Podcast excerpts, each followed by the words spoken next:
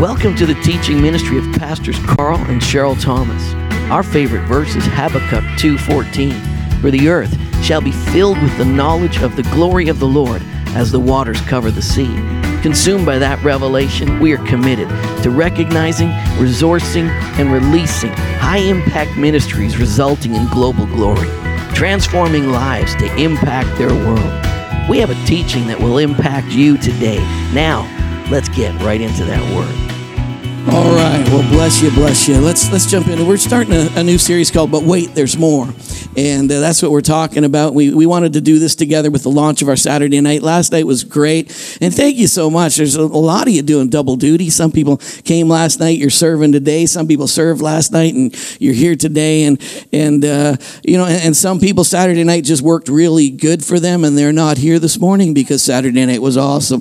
But you know what that does? It opens up space. It opens up parking. Opens up to other things. So so it's it's a way for us to in the same building still grow the body of Christ here. We'd hit about 400 people, and uh, you know this this building, our parking, all those things can't really sustain much more than that. So we thought we got to go to two meetings and two services. And I'm surprised at how many families are really grateful because there's been challenges now on Sunday with kids activities and things that are going. Thank God there's Saturday night. So I think this is going to work. Feel the grace of God on it, and uh, but that means we can we can fill up Sunday a bit more. So get some friends, invite some people, and it's going to be good. Amen.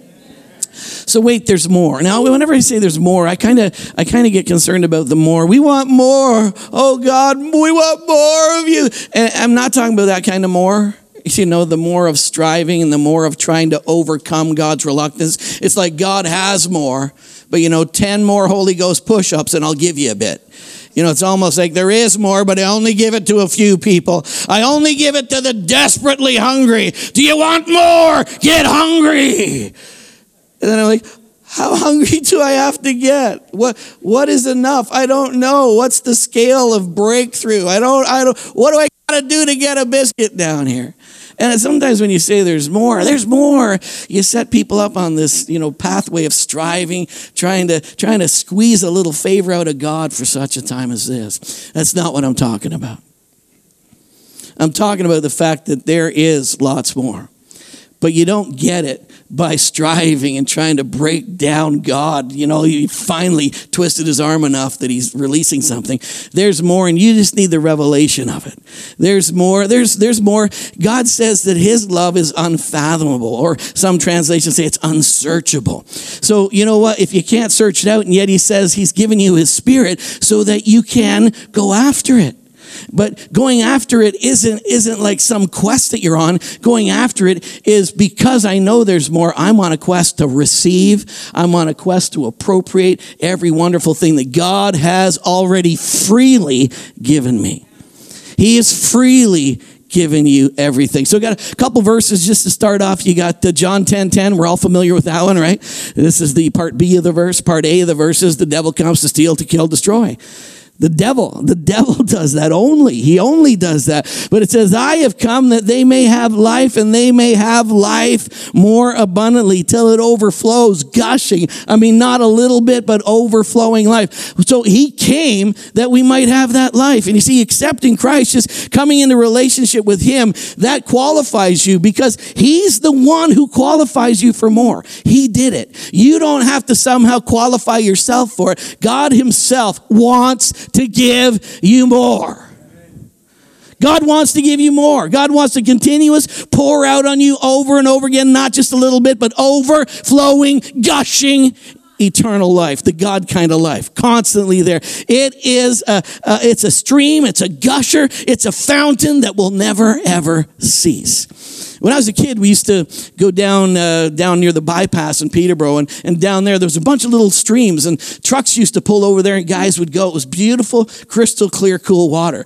And so these guys would stop, and they loved this water. But we would go down there, just for fun, we would throw all kinds of rocks in the stream, and, and you could see where the where the you know the gushers were coming out. And we would try to plug them. We would just you know spend a day there trying to plug up. But no matter where we plugged, it would pop up somewhere else.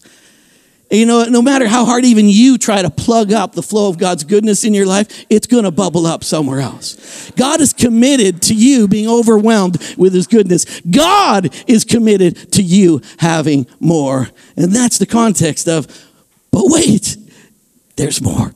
There's so much more. Another verse, one of my favorites, this kind of, uh, this is the first verse I wrote on a little card and I carried it in my wallet because I thought it was so amazing. Like, first time I read it, I was like, whoa, like Romans 6, Romans 8 were the first chapters that I memorized. But this one, I wrote this and I kept it in my wallet because I just think, wow. And this is the amplified version. It says, He who did not withhold or spare even his own son, but he gave him up for us all. He, God gave his son up for everyone. Jesus is the Lamb of God who takes away the sins of the whole world.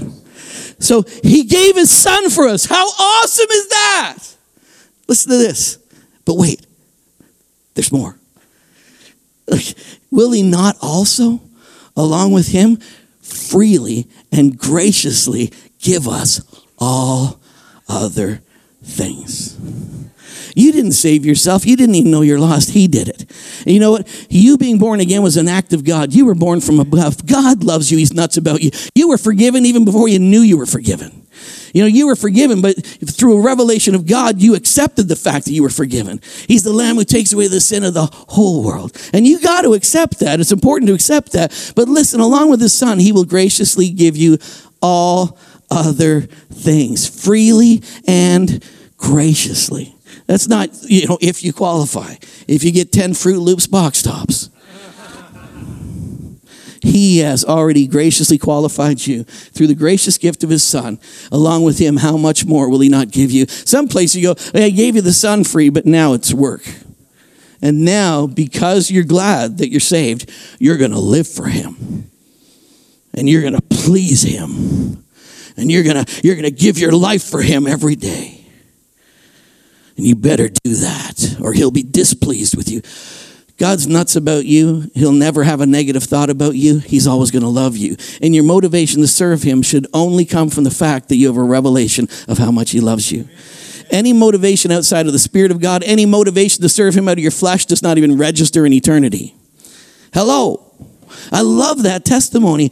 I don't even know what God's doing or what He even wants me to do, but I know there's an imperishable, incorruptible seed that He's put in my heart that is springing up into eternal life. I know He who began a good work in me, He will complete it to the day of Christ Jesus. I love one translation, He'll bring it to a flourishing conclusion. Who's going to do it? He's going to do it. Aren't you glad He's committed to the more in your life? Amen. You know, no matter how much religion and tradition and false teaching is throwing rocks in the spring of your experience, God is going to bubble up and He's going to bring His good. I think I'm preaching a little better today than I did last night. I don't even know why.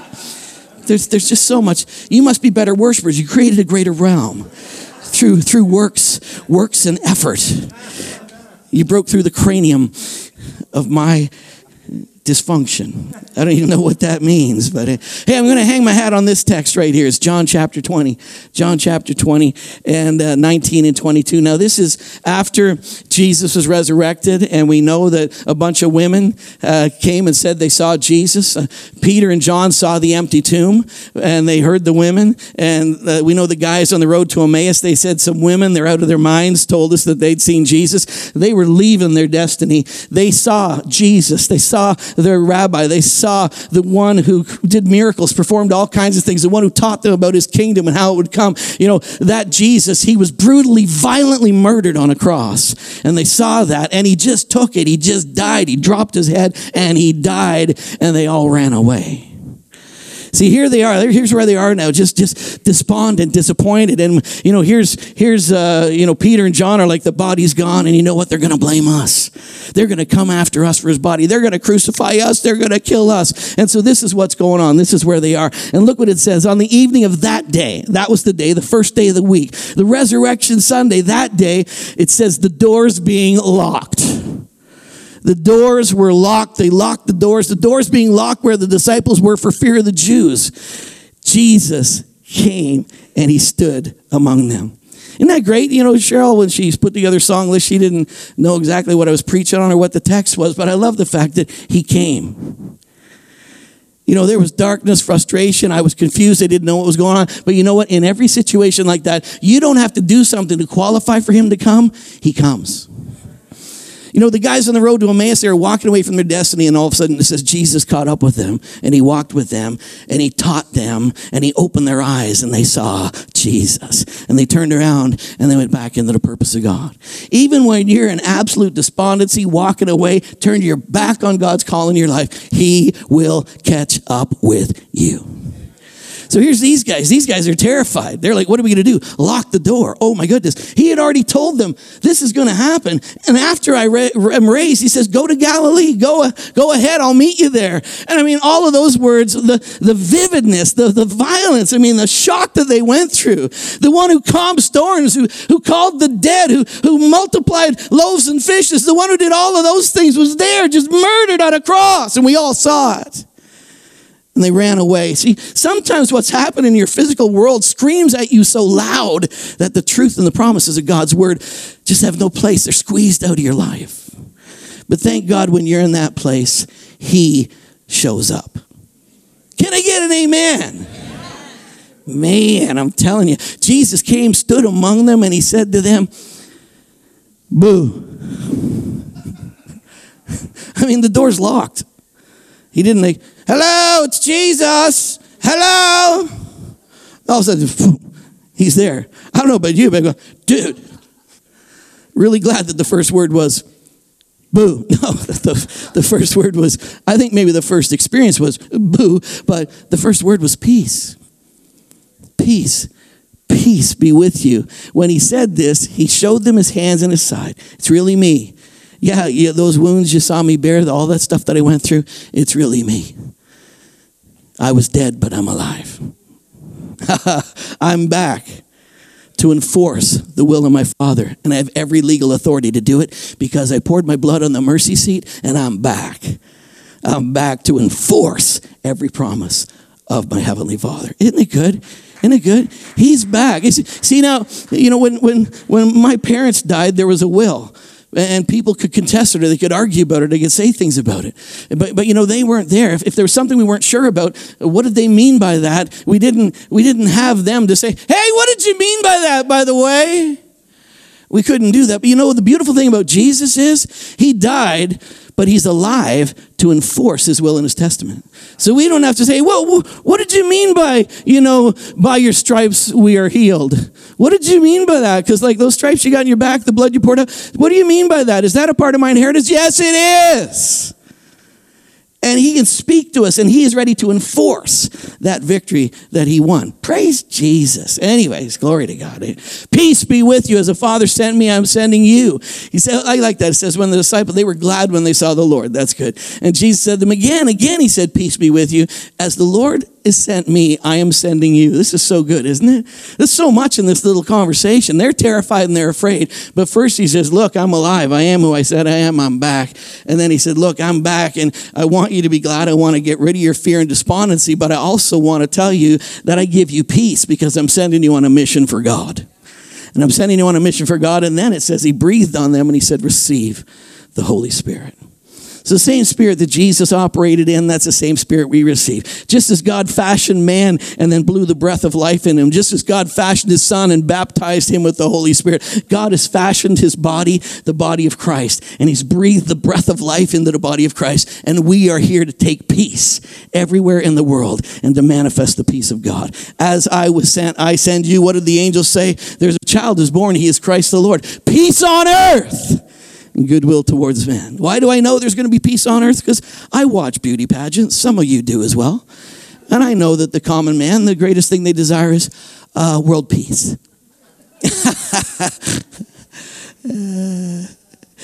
I just threw that in there. All right. So look, uh, I was reading about locked doors. So I was reading, uh, uh, just looking, isn't the internet amazing? So I, I, I, was checking why do people lock their doors, and I came up with an insurance company in the UK, and they're the biggest insurer of students and student contents in their dorms. And so they also had a list of reasons students should lock their dorms. And so I thought it was a great list. Number one for escape. Not escape because somebody's attacking you, but sometimes you just need to get away, right? Don't you need to get away? And sometimes if you're in a dorm and there's people all over the place, sometimes it's good to just shut the door, leave me alone for a minute, want to catch my thoughts, want to just meditate by myself. Anybody else need to escape every once in a while? Got to go for a walk, find that place where you can just get away, leave me alone. Thank you, Jesus. So they say it's good. You should have the door for a Also, it keeps the peace because he says people could walk in somebody could while you're there if you didn't lock your door they'll come in borrow a book or you know take your stapler or something like that. And then you go to their room you're visiting you that's my stapler you dog!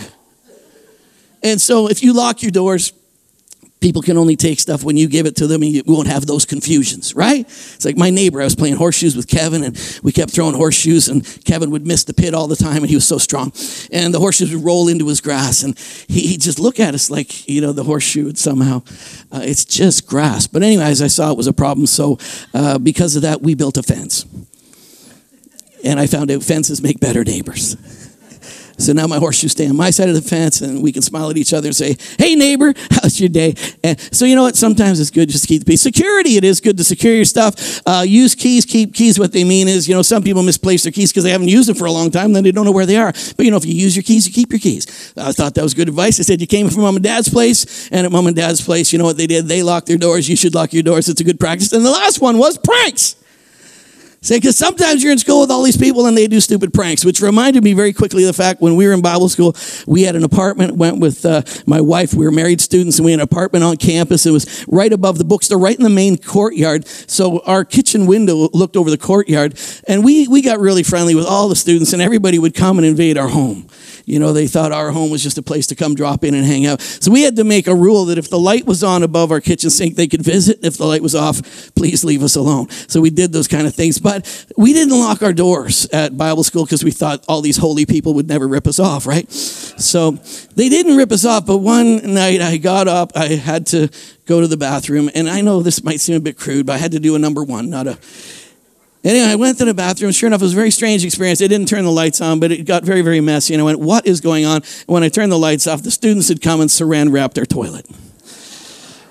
I know that's really crude. What's that got to do with a beautiful sermon about the peace of God? Well, you know, I, I'm just trying to say sometimes you lock your doors for reasons. And these guys, the reason they locked their door was because of fear. They were afraid. Fear it says the door's being locked for fear of the Jews. Now look at this verse, Matthew 6 27. Which of you by worrying can add one cubit?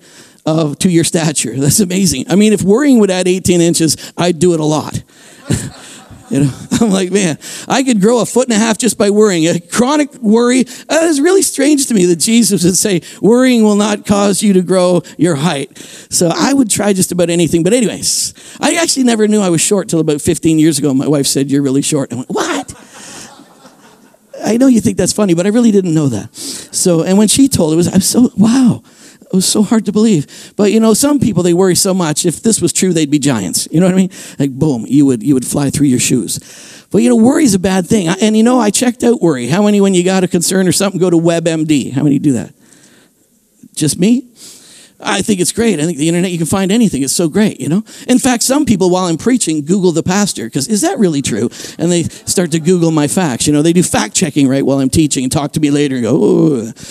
Anyway, WebMD, it said the effects of worry, the effects of worry on your body. It says chronic worry and emotional stress can trigger a host of health problems. The problems occur when fight or flight is triggered daily by excessive worrying and anxiety. It creates problems such as, hold on there, when Gregory Boyd was here, Greg was talking about a book, he referred us to a book, but, but that doctor showed if you chronically worry, you're actually activating a part of your brain, brain that does fight or flight. There are times for fight and flight. Like, I mean, if you're walking down the road and a lion jumps out in front of you, that's a good time to run.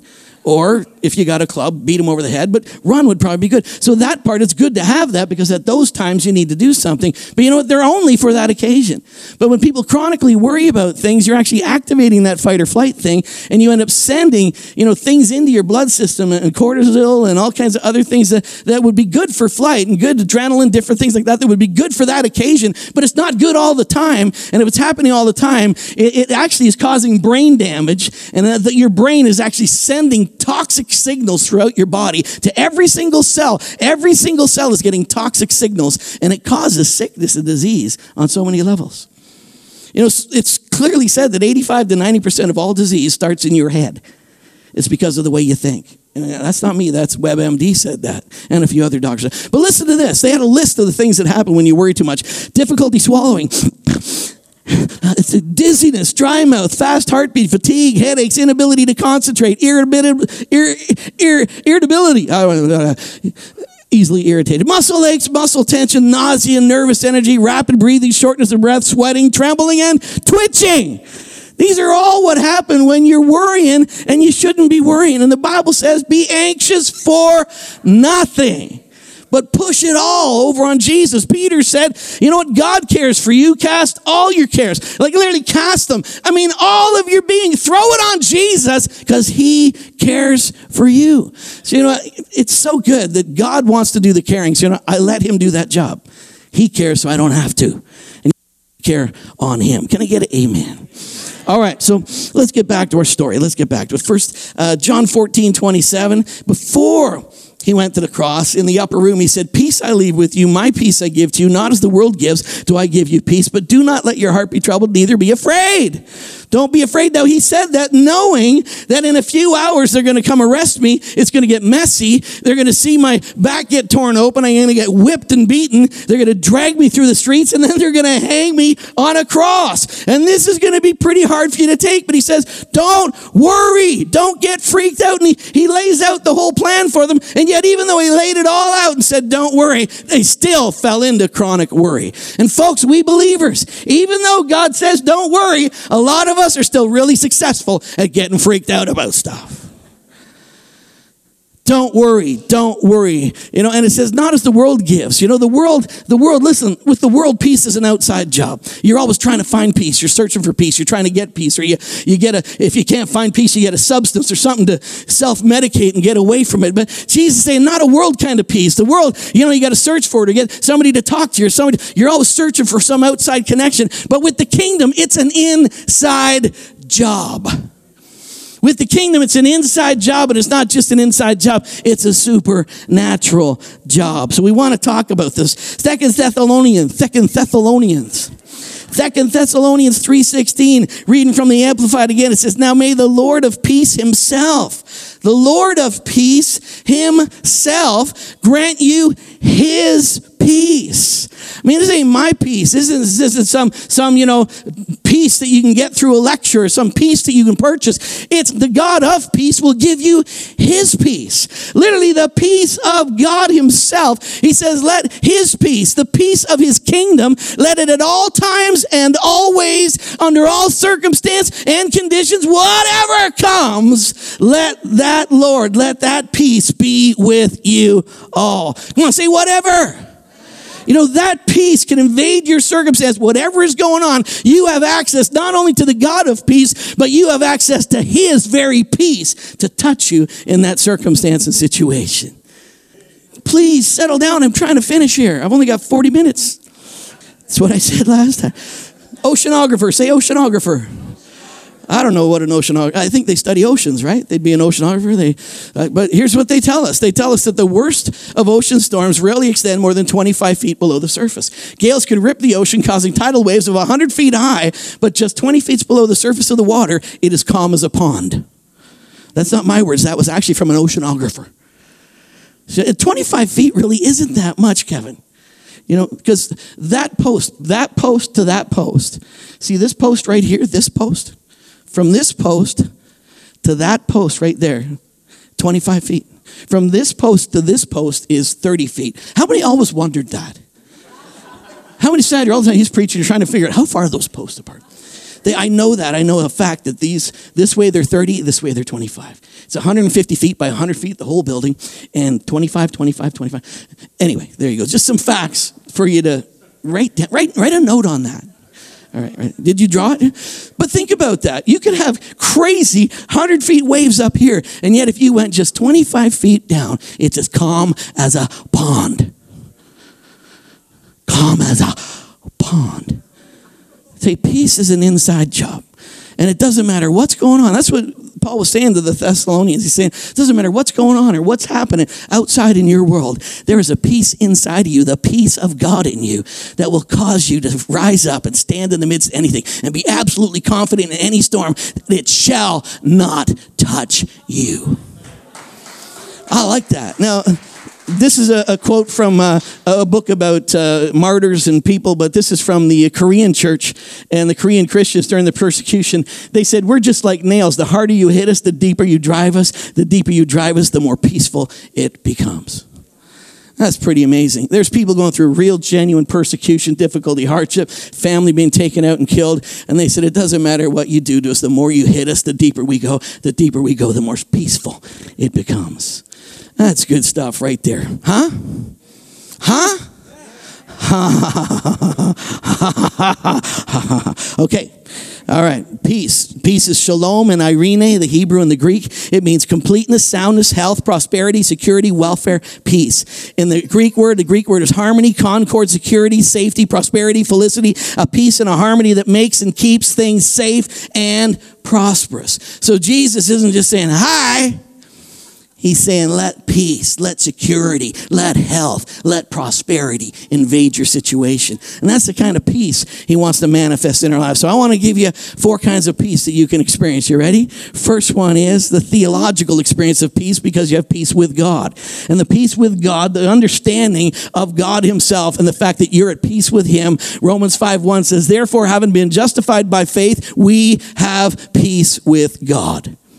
A lot of people don't know that. A lot of people don't re- aren't really sure if God likes them or he's for them or he's, you know, not really sure if he's even pleased with you. You know that he loves Pastor Karl because he's his favorite, but you're not sure where you are on the scale of, you know, how what does God feel about me? You've been justified by faith in the finished work of the cross.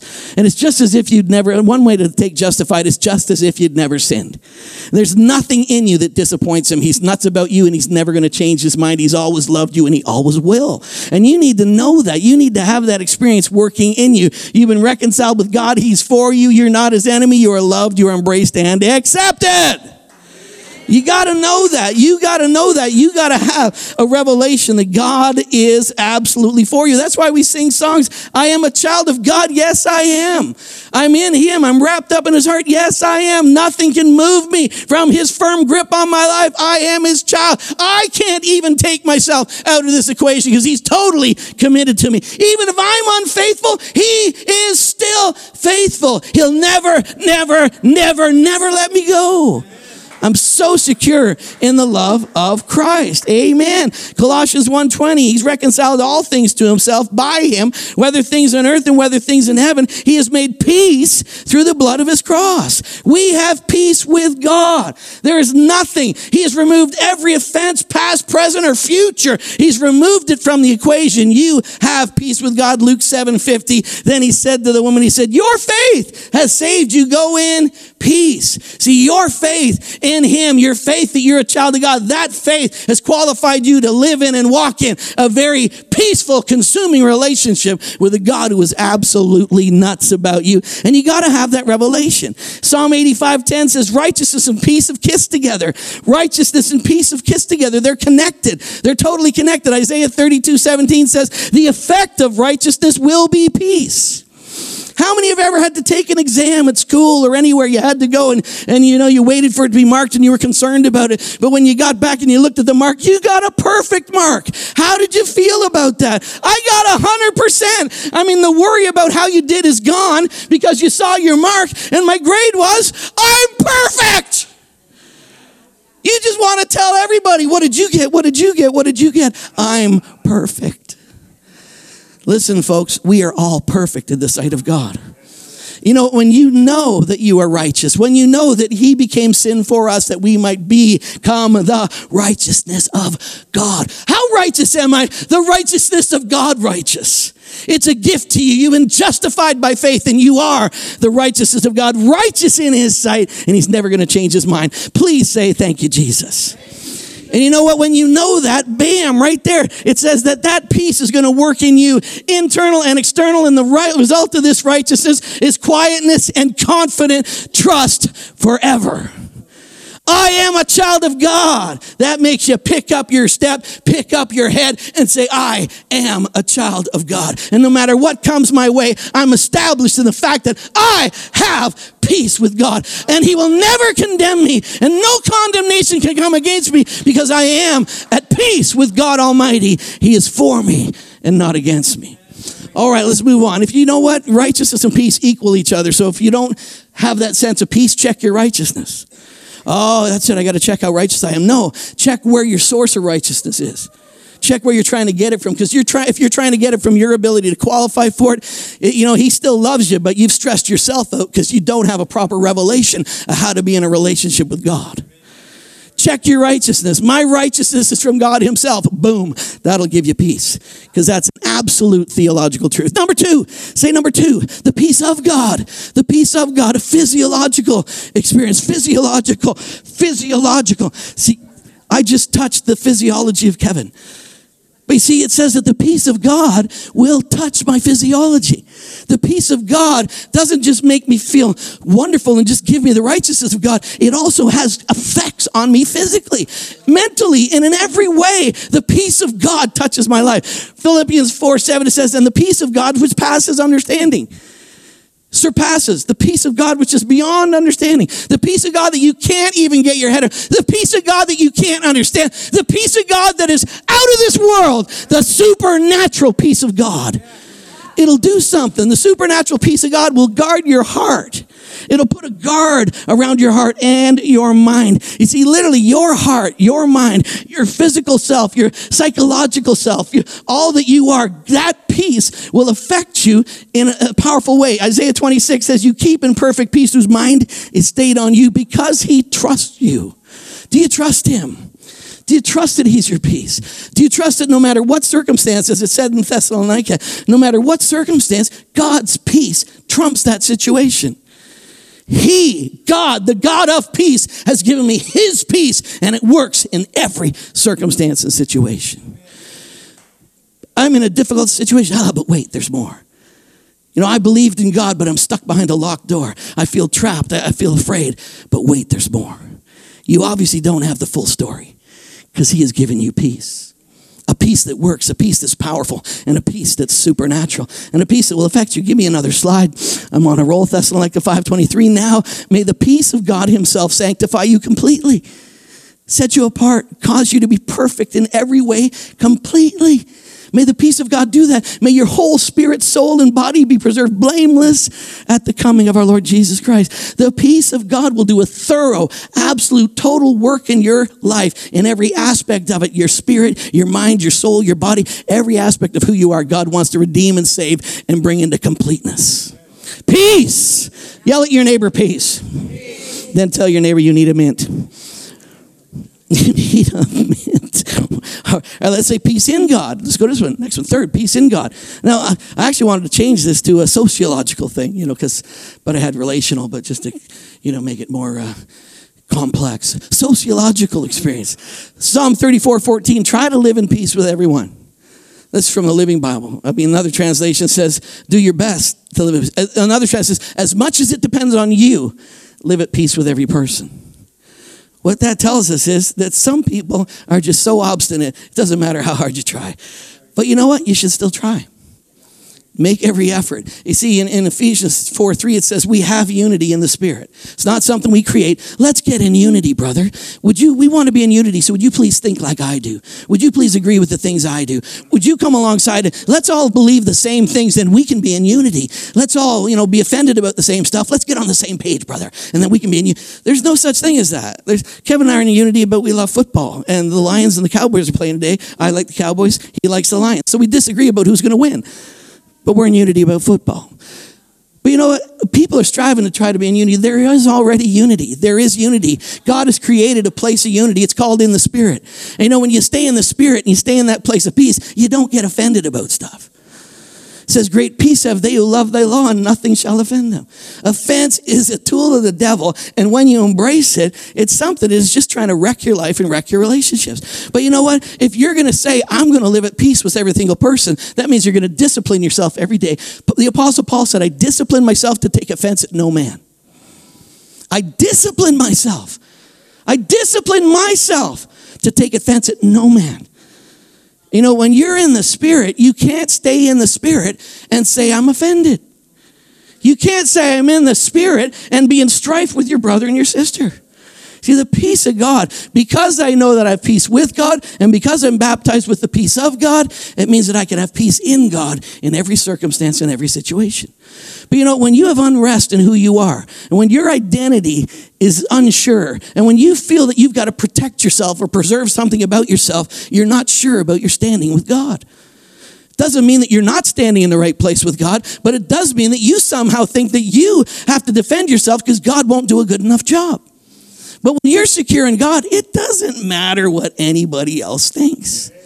If God is for us, who can be against this? And because I know God is for me, I can openly forgive. I can openly say I'm terribly sorry. I can openly say all these kinds of things. And I can go after hardcore after reconciliation because you're secure in the peace of God. And the peace of God tells us, it says, it says, Ephesians 4 3 says, endeavor. Or another translation says, make every effort. Make every effort to not create unity, but keep the unity. Because there is unity. It's already there. So I could go to pastor's prayer meeting and say, we need to get in unity. I went, well, are you in the spirit? Yes, I am. Me too. We're in unity. Because whatever we create, we're trying to create some act of the flesh to get us all in the same room. And you can have a whole bunch of people in the same room and have total disunity. But if you get a whole bunch of people in one room in the spirit, you have perfect unity and you have perfect peace. I mean, has anybody here been offended lately? How many? I, I've probably offended you just preaching this morning. Some of you are offended about the saran wrap on the toilet. You'll never come back again. That picture's in your head, and you're just like, so why does he do that? Why can't he leave the toilet out of sermons? What's the matter with them? Anybody who knows the Thomases, our family, I don't know why, but all the jokes surround stuff like that. I, am not sure what it is. Maybe we need freedom, but you got to love me anyways, right? Huh? No, no, I want to be offended with you. I, I, you know, I'm not, I can't get past that. I had a guy left the church. I saw him six months later, and I said, "Man, hey, where you been? I haven't seen you around." He said, "Well, you offended me six months ago." I went, "Wow, I, for six months you've been carrying this. Well, what was the problem? What did I do?" He said, "You know what? One time you were preaching, you said crap. That's probably something I might say in a sermon." You know, I'm really sorry about that. Was that offensive? He says it was. I can't believe a man of God would say and I actually guard myself to not say it anymore because I realize that, you know, it says also discipline yourself not to not to be the person who causes offense, you know? So I was like, man, I don't want to do that anymore. So so Cheryl still says it when she preaches, but I don't. So, so confess their sins one for another. Amen. So so you know, you gotta, you gotta, gotta, gotta maintain peace. You know what? You're gonna get offended. If you're going to get up out of bed in the morning, especially me, I don't know, but I, I got opinions about everybody's driving, don't you? Like even today, pulling in, I, I'm coming down Sunningdale, and you know, we got to stop at a light. So the person in front of me pulls through the gas parking lot, through the Tim Hortons parking lot, cuts across, just about hits three or four cars that are trying to get a coffee, another lady pulling in to get gas, and they're ripping through the parking lot just so they can avoid the light and get around the corner. And I was like, that is so annoying. So when I got around the corner, I sped up as fast as I could to catch up with that person. Because, you know, I just wanted them to know how offensive their driving was. I almost killed my wife trying to do it, but I'm telling you, they needed to know that I saw it and I judged them. You are wrong. My wife's always telling me, like, relax, get over it. Who cares? I don't know. I'm a straight. It is hard. I don't know. I get. Anyways, my wife's tapping her watch, so I. Uh, Cheryl, you have to sit in the front row. I can't even see you. So, but I saw something waving back there. We need the peace in God. Now, listen, this is it peace for God, all right? Cosmological. Isn't that awesome? Cosmological. You know, as he said, uh, peace, my peace I'm going to give with you. My peace I want to impart to you. I'm going to breathe the breath of God, the breath of life on you because as I was sent, I'm sending you. You know, peace is what propels us to take the goodness of God to other people. When you don't have a revelation of the peace of God, you don't have that peace in yourself, you don't have that peace in other relationships, then you're mucked up and messed up, and you're missing the whole point that you're supposed to have a revelation of all that because the purpose of God is that you'd be a peacemaker in the earth.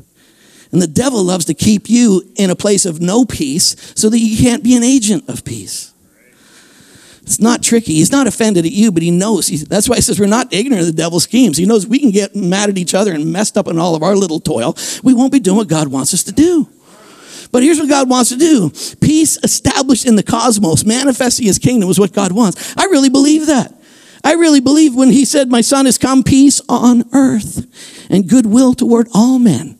God wants peace on earth. Romans 10 15 says, How beautiful are the feet of those who preach the gospel of peace, who bring glad tidings of good things.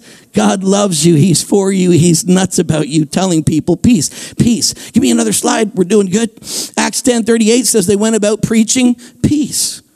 They went about preaching peace. They went about preaching shalom. There's a new king in town, and that king is a king of prosperity, of health, of welfare, of security. That king is the prince of peace. He is the king of Jerusalem. He's the king of your peace.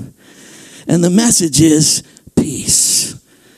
And we're to bring peace. Isaiah 9, it talks about the, the names of Jesus, the names of the, the, the Savior. And one of the names is He is the Prince of Peace. And then it says, of the increase of His government and His peace, there will be no end. Listen to that.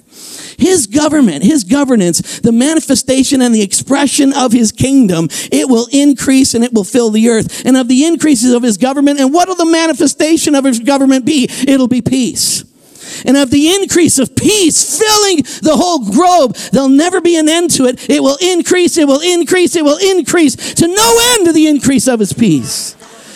And that's why he says, Blessed, give me another slide right here. Here it is, another slide. Boom. Blessed are the peacemakers, for they shall be called the children or the sons of God. See, we Canadians are lovely people. People bang into us at the airport. Sorry. Oh, sorry. I've had people like, oh, sorry. Oh, you're from Canada.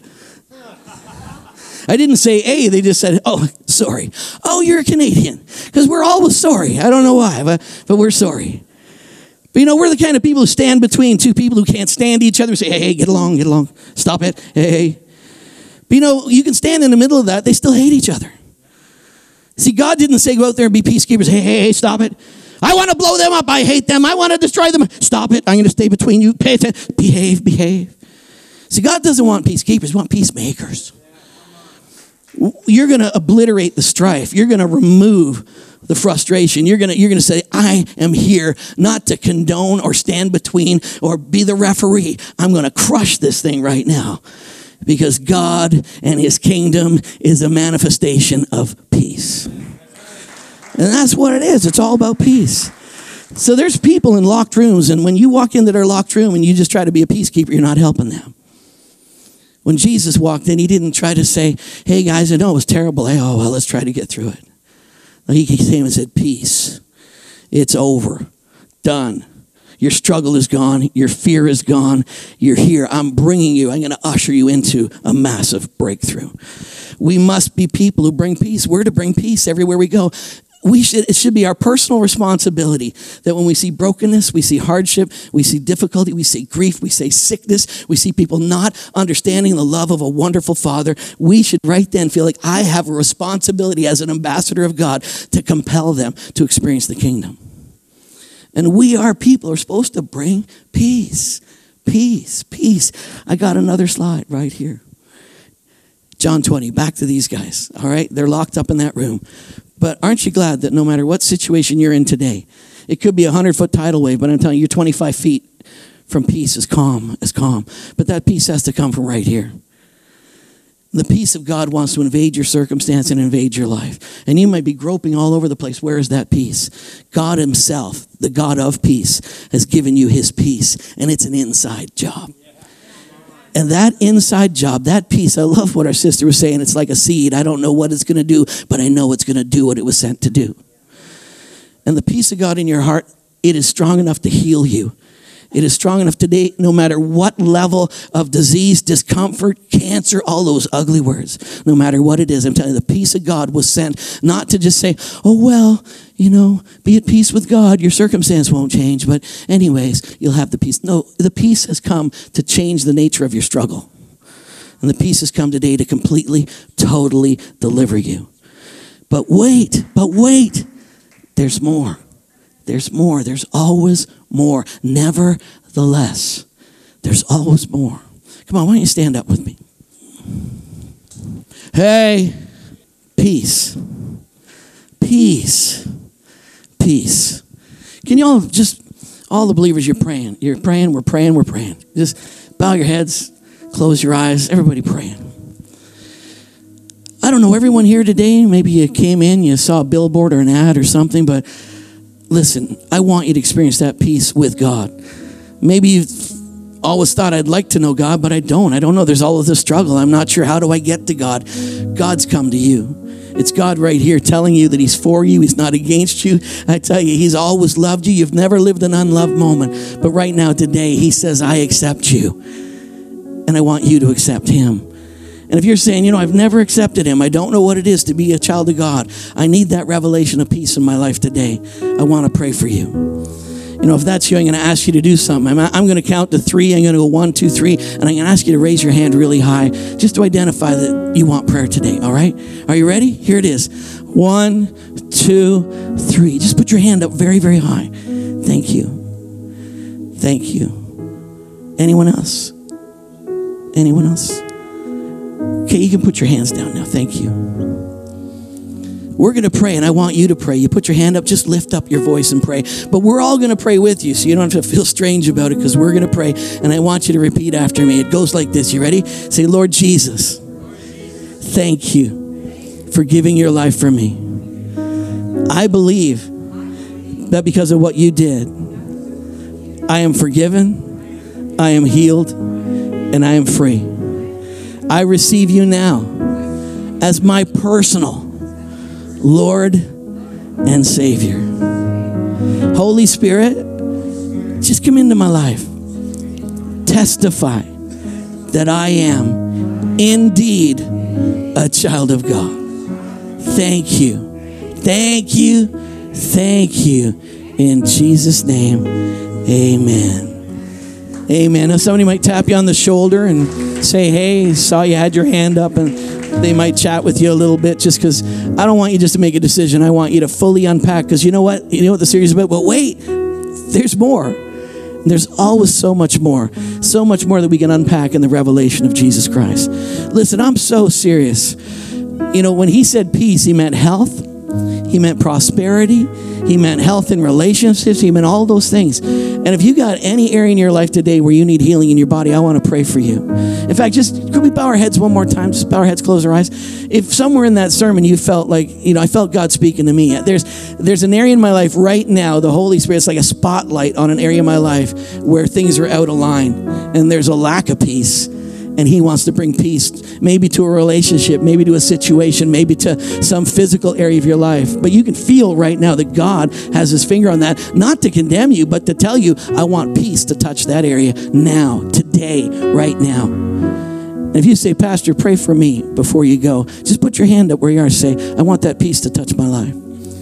Thank you thank you thank you thank you thank you. Okay you can put your hands down going to pray for you. Can I can I ask the ministry teams to come, elders come, and we always at the end of every meeting, our elders and our leaders and, and people trained to do altar ministry stand across the front, and uh, they're here to pray with you. So many people we've had deaf ears open, people touch, people hear, words of direction, purpose, people agreeing with something in your life that needs prayer. But there's people here ready to minister to you. But I want to pray for all of you right now. You ready? Come on, pray with me. Let's agree together. It says two people standing on earth when they know the will of God and they declare it in Jesus' name. We have what we've asked for. Let's agree together for healing right now. Let's agree together right now that every person who suffers from any form of disease that has broken off their lives this morning, right now, in Jesus' name. Father, anywhere where there's a dis, where there's discouragement, there's dis-ease, there's discomfort, there's there's any discombobulation at all in their lives. If there's anything in my life that doesn't manifest peace, you told me to cast every care on you. For I thank you that peace does mean health. It means it means prosperity. It means blessing. It means wholeness. It means security. It means felicity. It means wellness in every aspect of my life.